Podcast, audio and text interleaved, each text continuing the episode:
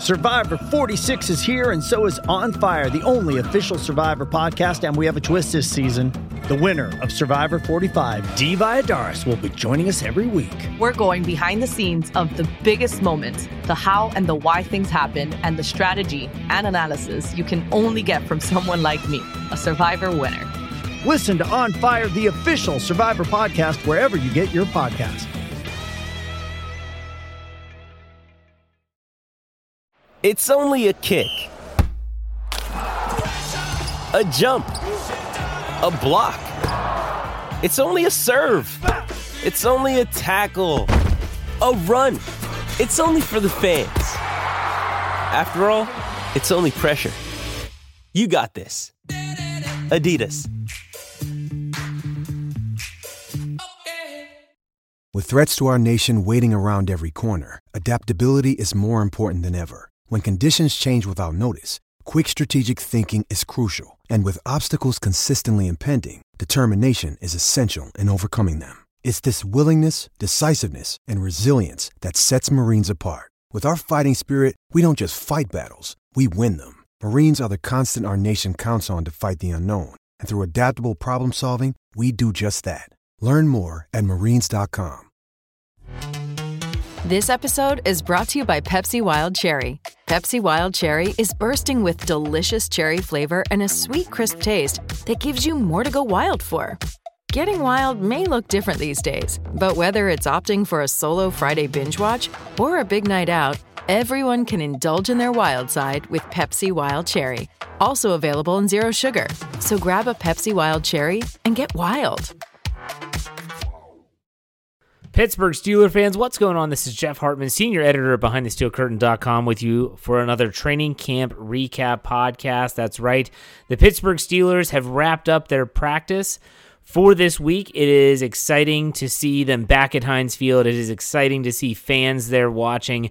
And even though there was a threat of some rain and inclement weather that could potentially keep them away, that was not the case. The Pittsburgh Steelers still held their practice on Thursday, and so here we go. Let's get started. The biggest thing, in my opinion, out of all the news that came, and I talked about it yesterday on the recap, news is different when fans are there. When fans are there, the reporting can be more streamlined. It can be more in time, meaning as plays are happening, media can then tweet about it. Why? Because fans are there. They can see everything anyways. So with that said, I think James Pierre is where we should start. He is a player that was getting a lot of publicity, rightfully so, in minicamp and OTAs, and he is continuing to do that in training camp. James Pierre, this is from my buddy Chris Carter from DKPittsburghSports.com. He said James Pierre punched a ball out from Najee Harris after a catch. He doesn't give up on the play and has continued to build on his strong minicamp with a strong training camp. Absolutely. And then Brooke Pryor of ESPN stated that James Pierre is getting a lot of work on the outside, opposite of Cam Sutton, because Joe Hayden was given a veteran's day off today. So it looks like all things are positive on the James Pierre hype train. There have been a lot of people on that train for a really long time, one of them being our very own Shannon White, who writes for BehindTheSteelCurtain.com. Maybe this young man has a huge role in this team. We shall see. An injury update from Coach Mike Tomlin. He said Eric Ebron with an elbow and Cody White with a hamstring were held out of practice.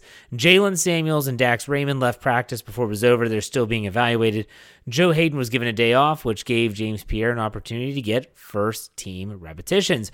Remember, when they were talking about the defensive backs, and this was Terrell Austin, who basically coaches the secondary, he said that they are going to keep Cam Sutton on the outside unless someone like James Pierre proves he's worthy of being the starter, in which case they can then move Cam Sutton elsewhere. So we'll see how that develops.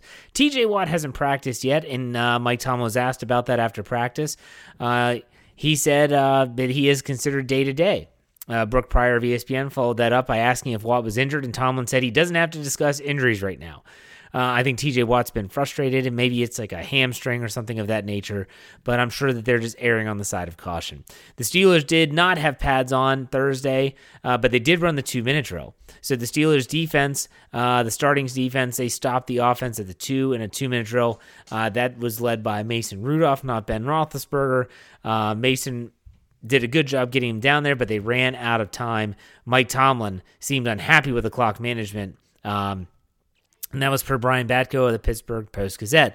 It should be also noteworthy that with the second string, Dwayne Haskins went in, and he was able to lead the team down the field for a touchdown. Take that for what it's worth. Mason Rudolph, speaking of, he had a really bad interception. He was picked off by none other than rookie Oklahoma Trey Norwood. So the media obviously made a big deal out of Trey Norwood from Oklahoma picking off the Oklahoma State quarterback Mason Rudolph. It was, according to Brian Batko of the Post-Gazette, Trey Norwood just picked off a very high, very bad throw over the middle. Said there was no one else around. There's some video on Behind the Steel Curtain's recap that will air on 9 o'clock on Friday morning. Mason Rudolph had a beautiful throw down the sideline to Juju Smith-Schuster, and he just couldn't bring it down. It wasn't that it was a diving catch. It basically hit off his face mask. Not a good finish. Not a good finish by Juju Smith-Schuster, but he did have a couple nice catches on the day. Pat Friermuth continues to be a player that is getting noticed. He had a nice catch down the sideline over Calvin Bundage from Dwayne Haskins, and that was off of play action, which is worth noting. And speaking of Dwayne Haskins, who delivered that ball to Pat Friermuth, the Dwayne hype train continues. As Brooke Pryor reports, Dwayne Haskins has looked pretty good in his 7-shot reps. If you don't know what 7 shots is, every day to start practice, the Steelers put the ball at the 2-yard line, and there are 7 plays. And who wins? The defense, they keep him out of the end zone, or the offense, do they score?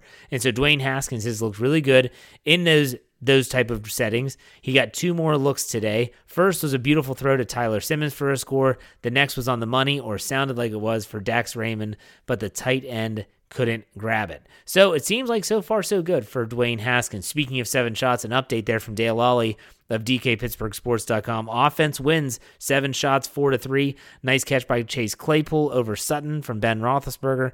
James Pierre had coverage on Juju on an incompletion. Claypool motioned from right to left inside and caught an easy touchdown from Roethlisberger as well. And then lastly, there's a punter update. That's right. Anyone that listens to my Let's Ride podcast knows that I'm very engaged in who the punter is going to be for the Steelers. I'm rooting hard for Presley Harvin. The third, we'll see. Joe Rutter reports Thursday's practice provided a chance for the punters to get some work. Mike Tomlin said, quote, "Those guys have been battling. We respect all the battling going on out here. So are the snappers. They don't get a lot of attention, but we value it." So that's kind of the only update we've had on the punter battle. I did notice that a couple fans that are there in attendance said that Presley Harvin has had some really nice kicks, and so that's worth noting as well. The Pittsburgh Steelers, they will have practice again on Friday, so I will be back. I believe they have practice on Saturday as well, and then they will have the day off on Sunday. So I will be here every single time that they have practice to deliver a training camp recap podcast. In the meantime, as I always finish it out, be safe, be kind, and God bless. Make sure BehindTheSteelCurtain.com is your one-stop shop for all things Pittsburgh Steelers. We'll see you tomorrow. Take it easy.